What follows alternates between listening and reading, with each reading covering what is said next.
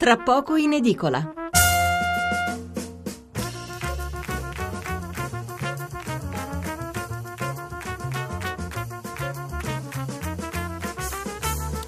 Buonasera da Stefano Mensurati e benvenuti all'ascolto di Tra poco in edicola, la rassegna stampa notturna di Radio 1. 800 05 05 78 il numero verde per intervenire in diretta, 335 699 29 49 è il numero per mandare sms o whatsapp. Le aperture dei giornali di venerdì 12 dicembre sono abbastanza differenziate, c'è chi continua a concentrare l'attenzione sugli sviluppi dell'inchiesta della Tangentopoli romana, chi sceglie altri argomenti, la cronaca locale per esempio, ancora la politica, anche se in realtà non ci sono grandi novità.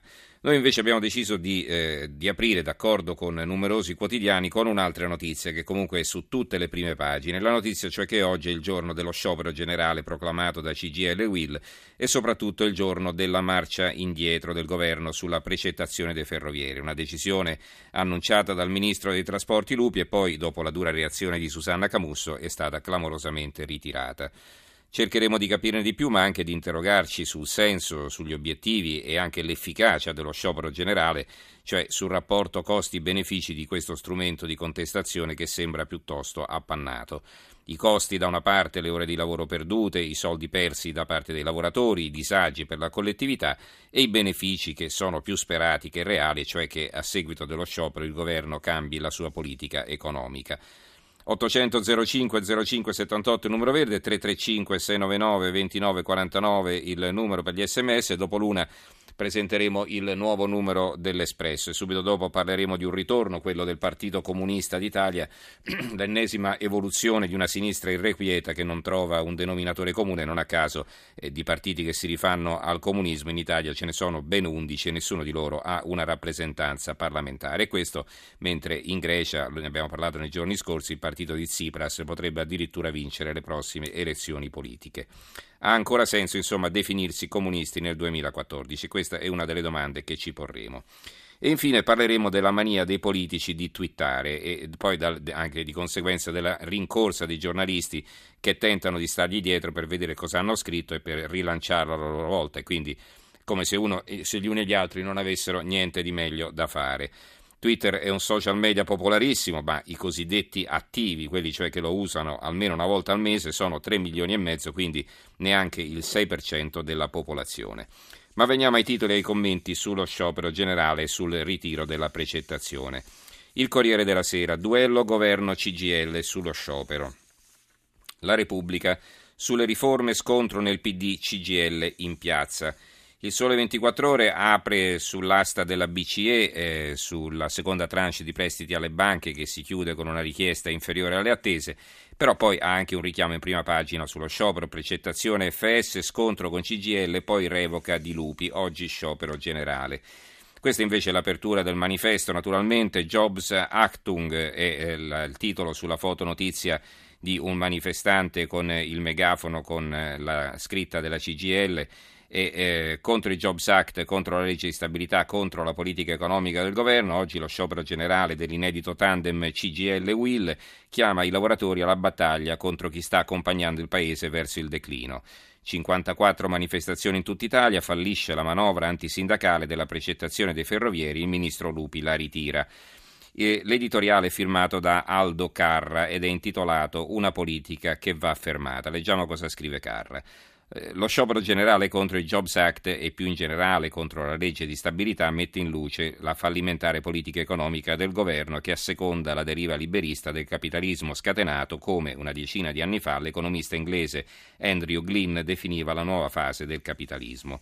Una risposta allo spostamento nella distribuzione dei redditi a favore del lavoro registrato negli anni 60-70. Da allora il ripristino della disciplina macroeconomica, privatizzazioni, incoraggiamento delle forze di mercato, focalizzazione delle imprese sul valore per l'azionista sono stati i pilastri di una feroce controffensiva. Il conflitto distributivo ha cambiato segno e per l'effetto congiunto di minore e peggiore occupazione e di più bassi salari reali, la quota di reddito che va al lavoro è costantemente diminuita. Quell'offensiva del capitale che oggi tocca livelli prima impensabili in Italia non si limita a riportare indietro le lancette della storia per tornare alla situazione preesistente, Se si così procedessero i processi storici troverebbe legittimità la teoria del pendolo, uno spostamento dei rapporti di potere eccessivo ad un certo punto si ferma e si mettono in moto le forze che spingono in direzione contraria. Così si potrebbero leggere in questo caso la risposta del capitale di cui abbiamo parlato e quella che oggi cerca di dare il sindacato anche con lo sciopero. Ma la situazione reale è molto più complessa perché negli ultimi decenni è cambiato il mondo ed è cambiato lo stesso capitalismo.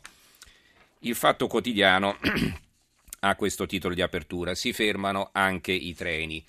Eh, Renzi si arrende alla CGL, sciopero generale, l'Italia si blocca contro Jobs Act e legge di stabilità, il ministro precette i ferrovieri ma deve fare retromarcia per un errore nella procedura e per tappare il buco il Premier è costretto a sconfessarlo. Quel diritto non si tocca. Il giornale eh, è d'accordo con il fatto quotidiano, il governo cala le braghe davanti alla Camusso, questo è il titolo, Lupi si rimangia la precettazione e Libero bloccano il paese per regolare i conti all'interno del PD, oggi inutile sciopero generale, il governo si rimangia la precettazione dei ferrovieri. La nazione, sciopero, Renzi ci ripensa, eh, retromarcia sul commissariamento dei ferrovieri, oggi in piazza CGL Will, riforme, PD lacerato, il Premier frena i suoi, avanti fino al 2018 e il titolo di apertura anche di alcuni giornali eh, locali, il secolo XIX, scioperi, vince la Camusso, treni fermi dalle 9 alle 16, Renzi sconfessa Lupi, salta la precettazione dei ferrovieri voluta dal ministro, gli orari dei disagi. Il Gazzettino di Venezia a tutta pagina, sciopero, si fermano anche i treni, ritirata la precettazione dei ferrovieri, stop dalle 9 alle 16, disagi in tutti i settori, la mappa nelle città. Dopo le proteste CGL, accordo tra Camusso e Lupi, niente richiamo in servizio per i dipendenti Trenitalia. Il mattino, eh, anche il mattino apre con questa notizia, sciopero, il duello e la tregua, Renzi frena Lupi, stop la precettazione, la CGL ravvedimento, polemiche roventi, poi la mediazione, trasporti fermi dalle 10 alle 17, cortei a Napoli e in tutta Italia. E qui c'è un eh, editoriale che poi ci potrà aiutare anche come spunto per le domande ai nostri ospiti. Ci scrive Nando Santonastaso e il titolo è La protesta tra diritti e doveri. Una parte dell'Italia si ferma oggi per lo sciopero generale, un'altra parte sarà costretta ai salti mortali per andare al lavoro, difendere il proprio diritto di studiare e produrre, rifiutarsi di cedere al pressing di chi politicizza la protesta. Il fatto è che da noi il diritto allo sciopero, opportunamente garantito dalla Costituzione, ma in Europa siamo quasi un'eccezione, come spieghiamo nel focus a pagina 7, solo Spagna e Francia hanno un'analoga norma di garanzia, ha finito per assumere un rilievo abnorme rispetto alle finalità per le quali era stato sancito. Nessun dubbio sul fatto che chi sciopera ci rimette pagando con una giornata di salario la propria adesione, resta la considerazione che lo sciopero è diventata l'arma di una battaglia tutta politica in cui c'è da chiedersi se il sindacato non travalighi il suo ruolo, mostrando ancora una volta l'incompiutezza di una democrazia dove il conflitto permanente assume un tratto patologico ed endemico, rilanciando la dialettica parlamentare nelle piazze. Lo strabismo della protesta riguarda tanto il merito quanto i modi, sia perché non sembra tener conto della congiuntura in cui versa il Paese e della necessità di fare le riforme come quella sulla flessibilità del lavoro e su un welfare attivo e non assistenziale che altrove sono già realtà da anni, sia perché la logica del massimo danno con il minimo sforzo non è più sostenibile in una società complessa dove ogni conflitto rischia di divenire paralizzante. Nessuno, neanche il sindacato, dovrebbe sottrarsi alla responsabilità di valutare queste conseguenze.